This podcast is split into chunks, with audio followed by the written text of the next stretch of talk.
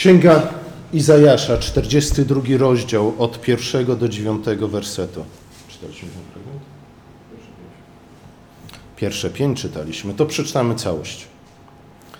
Oto mój sługa, którego wspieram, mój wybrany, w którym mam upodobanie.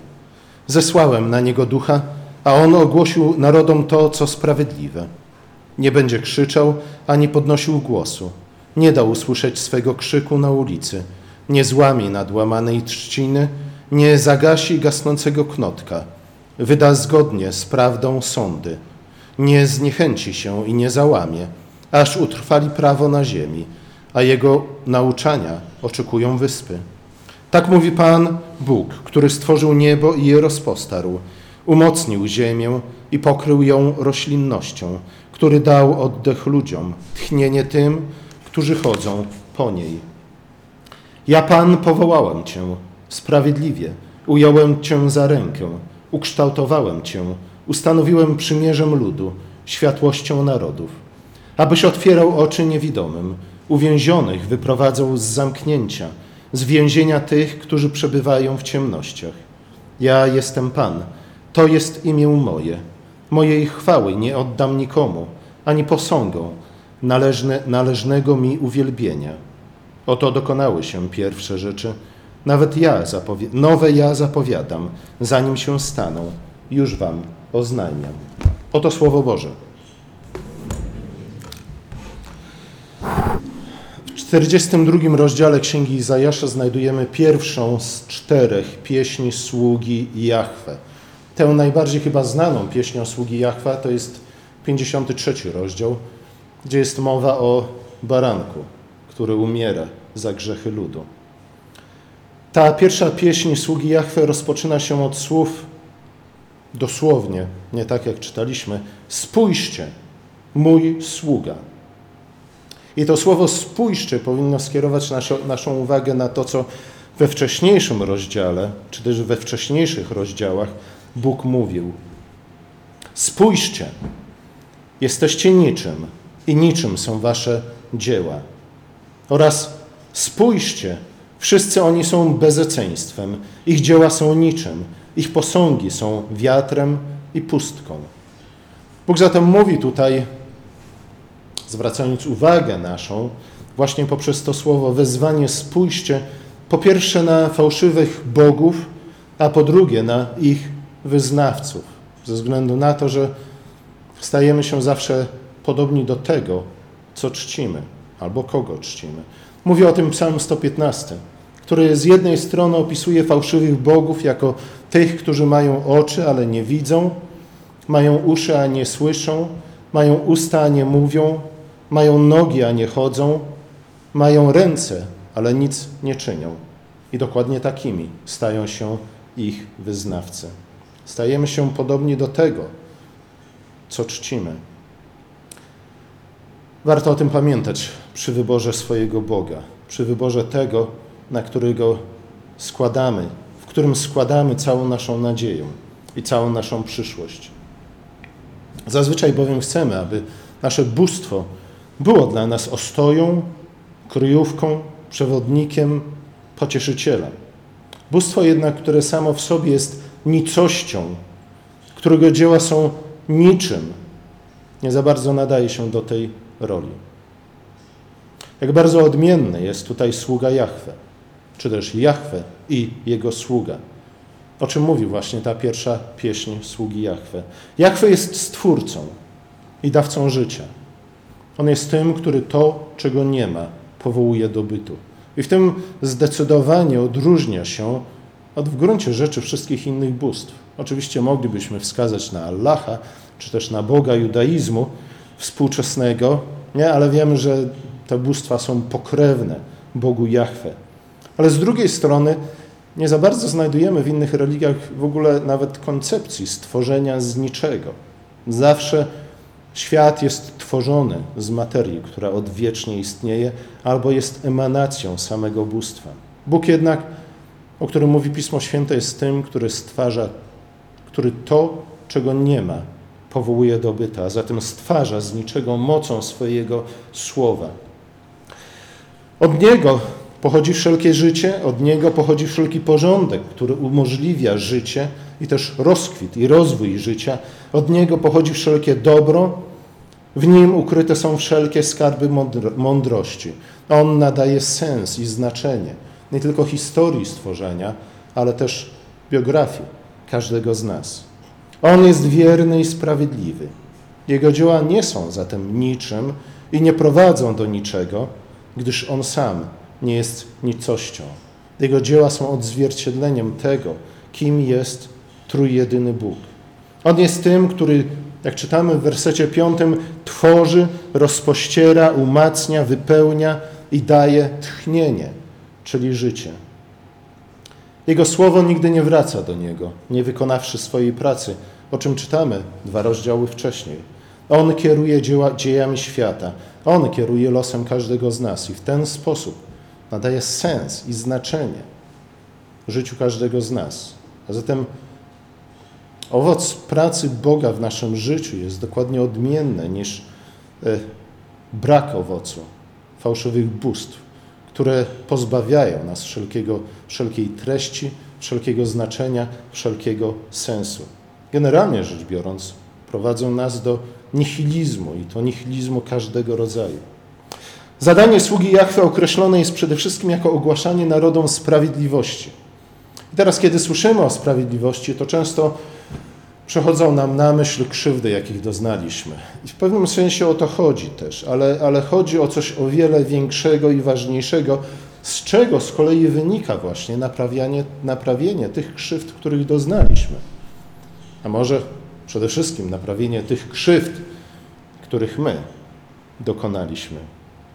Ta sprawiedliwość to przede wszystkim ogłoszenie wyroku w sporze pomiędzy Jahwe a fałszywymi bóstwami, o których jest mowa, co najmniej począwszy od 40 rozdziału, więc od początku tej drugiej części Księgi Izajasza. Jest to werdykt, który sługa Jahwe ogłosi narodom.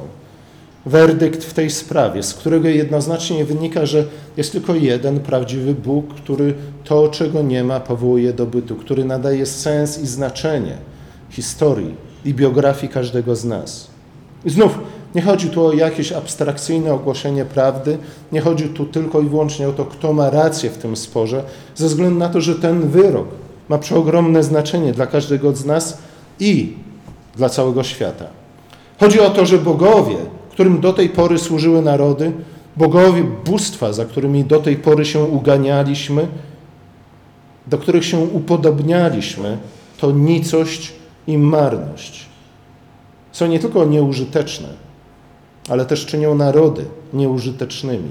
Nicość rodzi nicość. Nicość pochłania wszelki sens i znaczenie.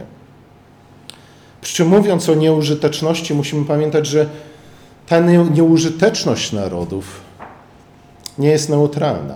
Wcześniej prorok nazywa ją pustką, a pustka to przeciwieństwo życia i dobra. Pamiętamy, w jaki sposób ziemia zaraz po stworzeniu jest opisana w Piśmie Świętym. Przy pomocy dwóch hebrajskich słów, tochu wabochu, była pusta i nieuporządkowana.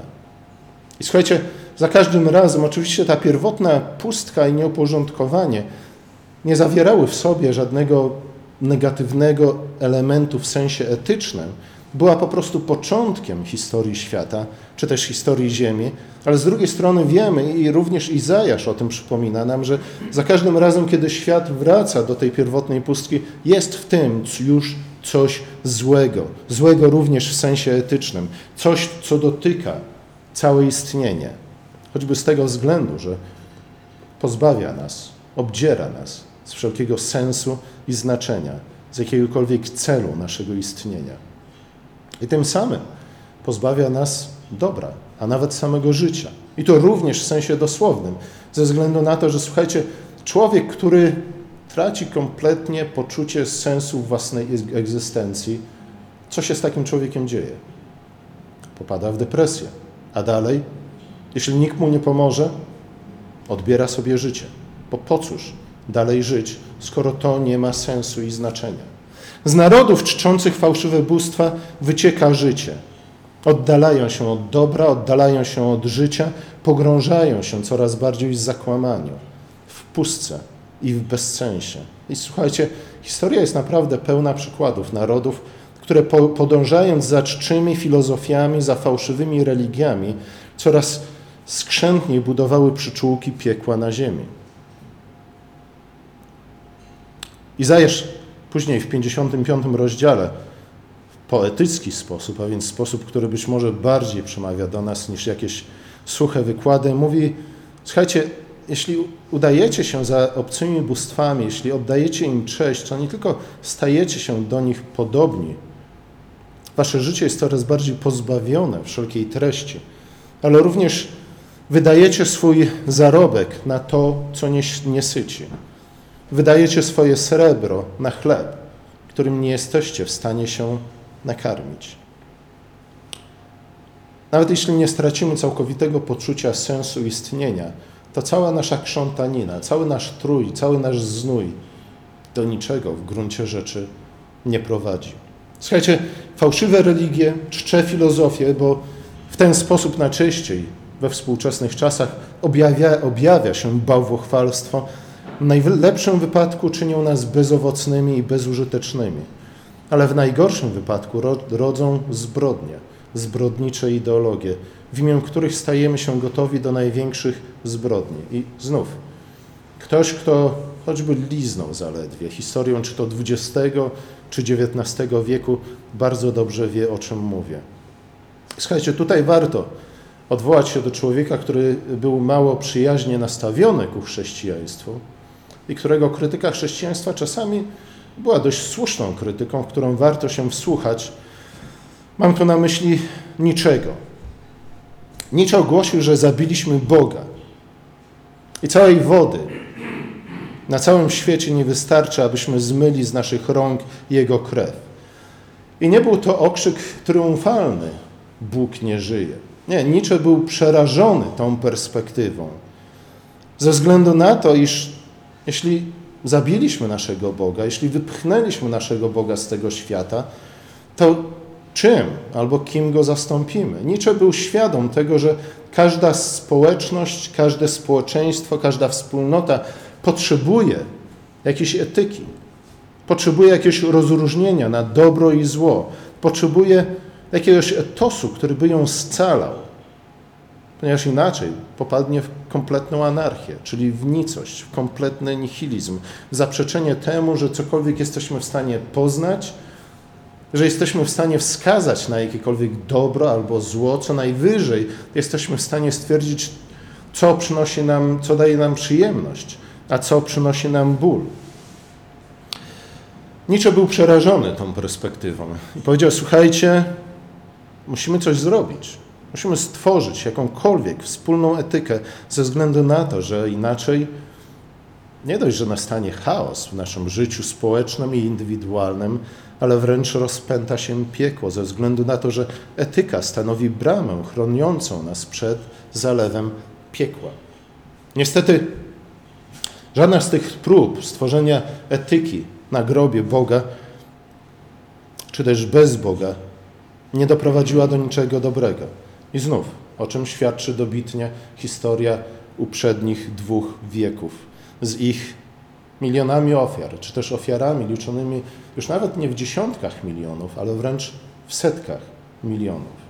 Liczby, które już są tak wielkie i tak abstrakcyjne, że przestają na nas sprawiać jakiekolwiek wrażenie. Jak ktoś kiedyś zauważył, kiedy umrze jedna osoba, to odczuwamy ból. Kiedy umrze dziesięć, to jest to tragedia, ale kiedy umierają miliony, stajemy się w pewien sposób odporni na ból tego doświadczenia.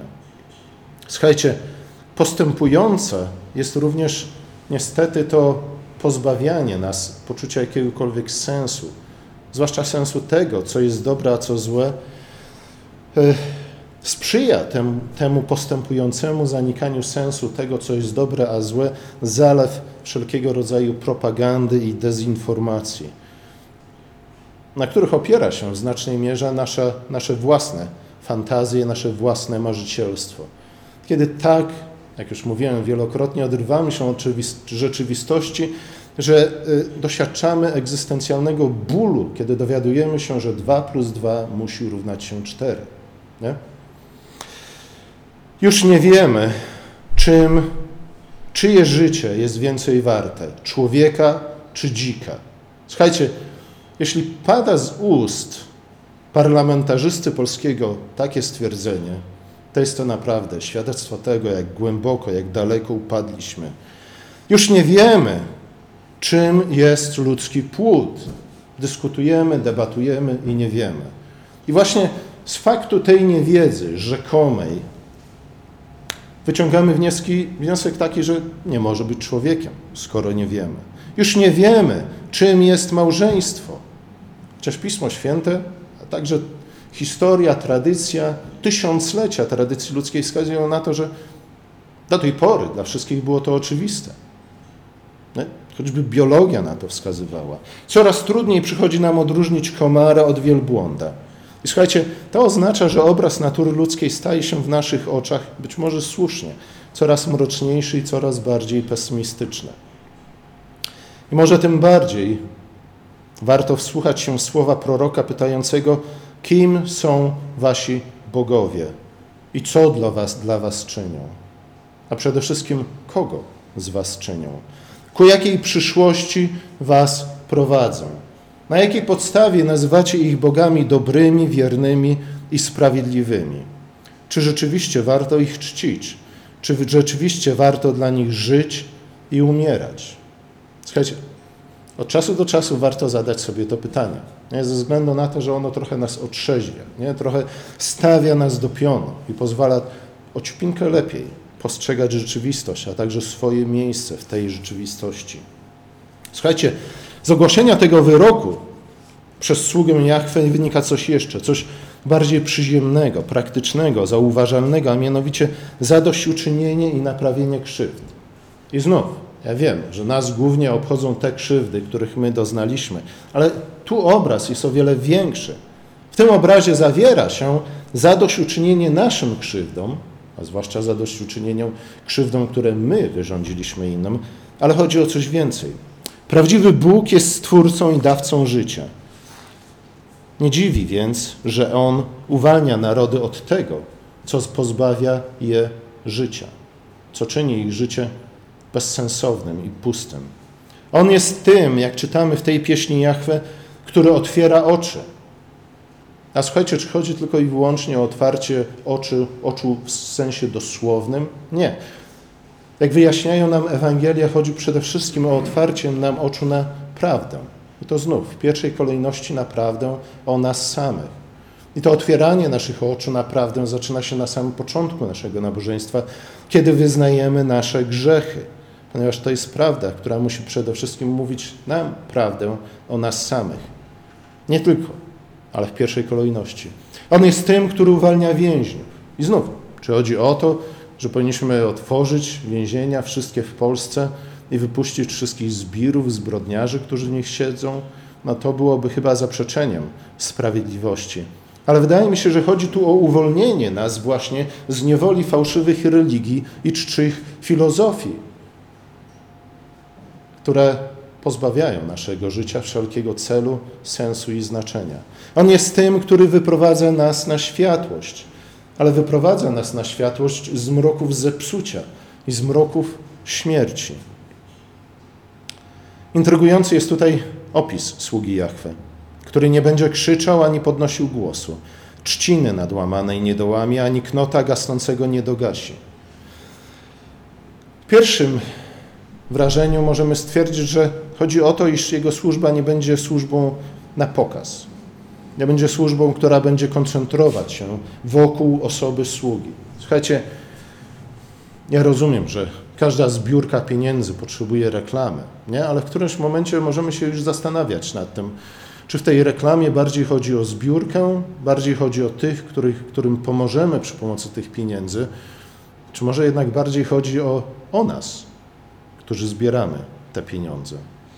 Służba sługi Jachwy nie będzie ani ostentacyjna, ani samochwalcza. Oczywiście w którymś momencie Chrystus skupi na sobie uwagę całego świata, tego fizycznego, materialnego i tego duchowego, ale nie w tym celu. On będzie to wszystko czynił. Będzie raczej jak ziarno, które zostanie wrzucone do ziemi. Będzie jak zakwas zakwaszający ciasto. Na jakiś czas wszyscy o nim zapomną, ale właśnie wtedy dokona się to, co najważniejsze. Przy w tych słowach w języku hebrajskim znajdujemy pewną grę słów. Najpierw czytamy, że on, czyli sługa Jahwe, nie dołamie nadłamanej trzciny, a potem czytamy, że sam się nie złamie. Innymi słowy, on pod ciężarem swojej służby i tego wszystkiego, co spotka go ze względu na tę służbę, nie załamie się. Potem czytamy, że nie dogasi gasnącego knota i sam nie zgaśnie. Innymi słowy, znów nie załamie się, nie, nie zniechęci się i w jego cierpliwej wytrwałości objawi się właśnie boska wierność względem nas i względem stworzenia. A on jest świadkiem wiernym, gdyż jest wiarygodny, ponieważ oznajmia nam prawdę. On jest również świadkiem spolegliwym, ponieważ do końca wypełni swoje zadanie, nawet za cenę krzyża. Choć spadną na niego ciosy, on się nie podda. I w tym również utwierdzi nas w wierności Bożej. Bóg oznajmia następnie, że swojej chwały nie odda nikomu, a zwłaszcza nie podzieli się nią z fałszywymi bóstwami. Oczywiście w tym chodzi o to, co już do tej pory powiedziałem, iż fałszywe bóstwa koniec końców rodzą nihilizm, pustkę, pozbawiają nas wszelkiej treści i sensu życia. Ale z drugiej strony w tych słowach, gdzie Bóg mówi, iż nie podzieli się swoją chwałą z innymi fałszywymi bóstwami, z tych słów płynie wielka pociecha. Na niej osadza się nasza nadzieja. Bóg nie pozwoli, aby narody na zawsze pozostały w niewoli swoich bałwanów. Sprawi, że królowie narodów wniosą chwałę swoich królestw do Nowej Jerozolimy, do Królestwa Bożego. Z tego będzie zbudowane Królestwo Boże, z chwały królestw ludzkich tym sensie zbawienie będzie uniwersalne, ze względu na to, iż ono dotknie każdego zakątka ziemi, o czym przypomina również Chrystus w swoim wielkim posłannictwie kończącym Ewangelię Mateusza. Oczywiście sługą Jahwe jest Chrystus. Wiemy to ze względu na to, że Ewangelie utożsamiają go właśnie ze sługą Jahwe. Jezus po swoim chrzcie przychodzi do synagogi w Nazarecie i odczytuje fragment jednej z pieśni sługi Jahwe i mówi: Słuchajcie, te słowa wypełniły się dzisiaj na waszych oczach. Ale z drugiej strony myślę, że warto zwrócić uwagę na to, iż w czasie chrztu Chrystusa w Jordanie ojciec powtórzył słowa otwierające tę pierwszą pieśń sługi Jahwe. I mówi tam, że ten jest synem moim, w którym mam upodobanie. Dokładnie w ten sposób Bóg mówi o sługie, słudze Jahwe. W nim mam upodobanie. Chrzest Chrystusa jest tak naprawdę powołaniem Chrystusa do dzieła zapowiedzianego przez proroka Izajasza w tych czterech pieśniach o słudze Jahwe. On jest tym, który uwalnia nas od naszych fałszywych bogów. On jest tym, który uwalnia nas od naszych demonów. Ale tu warto pamiętać o pewnej rzeczy, iż już Stary Testament, kiedy mówi o słudze Jahwe, to odnosi to określenie nie tylko do zapowiedzianego, obiecanego Mesjasza. Sługą Jahwe nazwany jest Mojżesz. Pamiętamy, co Mojżesz dokonał. Sługą Jahwe nazwany jest również król Dawid, a także, co ciekawe, Nebukadnesar, czyli Nabuchodonozor, a także Cyrus, który zezwolił ludowi Bożemu na powrót do Jerozolimy, na odbudowę świątyni, na odbudowę murów miasta świętego, a także zapewnił im wszelkie środki potrzebne do tego. W kontekście zatem Starego Testamentu już sługą Jahwe jest również lud Boży. W Nowym Testamencie to staje się jeszcze bardziej jasne i oczywiste, ze względu na to, że to lud Boży, Kościół, jest nazwane ciałem Chrystusa. A więc Chrystus jest obecny dalej na ziemi poprzez swoje ciało, poprzez Kościół.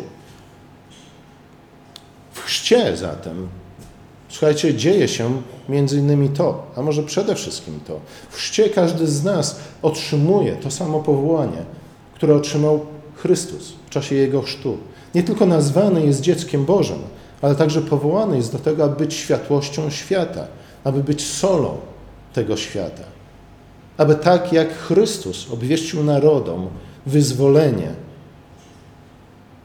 abyśmy my również nieśli narodom Ewangelię o Królestwie Bożym, o wyzwoleniu z niewoli nihilizmu, od fałszywych religii, od czczych filozofii, które nie dość, że nie napełniają naszego życia dobrem i treścią, co najwyżej przyjemnością i krótkotrwałą satysfakcją, e, ale koniec końców pozbawiają nas wszelkiej treści znaczenia i sensu, a niektóre z nich wręcz czynią nas posłańców piekła. Mamy więc być ucieleśnieniem prawdziwej służby Bożej. I tu myślę, że warto pamiętać o dwóch rzeczach. Po pierwsze o treści poselstwa, które niesiemy jako ciało Boże narodom tego świata, ale również o tym, w jaki sposób Chrystus, sługa Jahwe, to czynił. Jest to służba ogłaszania narodom i ludziom wyzwolenia z niewoli fałszywych bogów, zbrodniczych ideologii i czczych filozofii, ale jest to również służba, która ma odbywać się w bardzo konkretny sposób. Bez zbędnej ostentacyjności, bez reklamiarstwa, bez agresji, bez sadzania kija w każde mrowisko, które napotkamy na naszą drogę. Słuchajcie, ja wiem, że Chrystus był postacią kontrowersyjną, ale bycie kontrowersyjnym nie było nigdy jego celem. Nie? Ta kontrowersyjność wynikała raczej z tego, że on, kiedy chodził po Palestynie w pierwszym wieku naszej ery, spotykał się non-stop z siłami ciemności. Zaszedł do synagogi, a tam demony. Ci, którzy piastowali najwyższe urzędy, czy to religijne, czy polityczne, zachowywali się jak posłańcy piekła. Stąd wynikała walka, stąd wynikała kontrowersja, skąd, stąd ciągłe zgrzyty i bitwy i potyczki. Ale słuchajcie, nie o to mu chodziło. Pamiętajmy o tym. Chrystus jest tym, który przynosi pokój. On jest księciem pokoju, a nie Bogiem wojny. Zatem nie chodzi o to, abyśmy wszczynali kontrowersje dla kontrowersji. Nie chodzi też o to, abyśmy kierowali uwagę ludzi na nas i na to, jak my jesteśmy cudowni i ważni, ponieważ jesteśmy sługami Jahwe. We wszystkim mamy kierować uwagę ludzi na Boga. Posłuchajcie, jeśli my będziemy kierować uwagę ludzi na nas samych, to będziemy oczekiwać od nich, że oni będą traktować nas jak przynajmniej małych bogów, jakichś takich maleńkich bożków, bałwanków. Nie? A słuchajcie, nie o to chodzi. Ze względu na to, że żaden z nas nie może być ostoją, oparciem, skałą w życiu drugiego człowieka. Oczywiście potrzebujemy siebie nawzajem, możemy być dla siebie nawzajem zachęceniem, utwierdzeniem, ale tylko i wyłącznie, jeśli kierujemy uwagę innych ludzi na Boga, który jako jedyny jest tym, który stwarza coś z niczego. Nasza służba ma być wyrazem wierności i miłosierdzia Bożego. Nasza służba ma utwierdzać ludzi w wierze w Boga, w zaufaniu temu, który jest jedynie prawdziwym Bogiem. Bo inaczej okaże się, że tylko i wyłącznie zastąpimy w życiu innych ludzi jednych fałszywych bogów innym fałszywym Bogiem, czyli samymi sobą. Amen.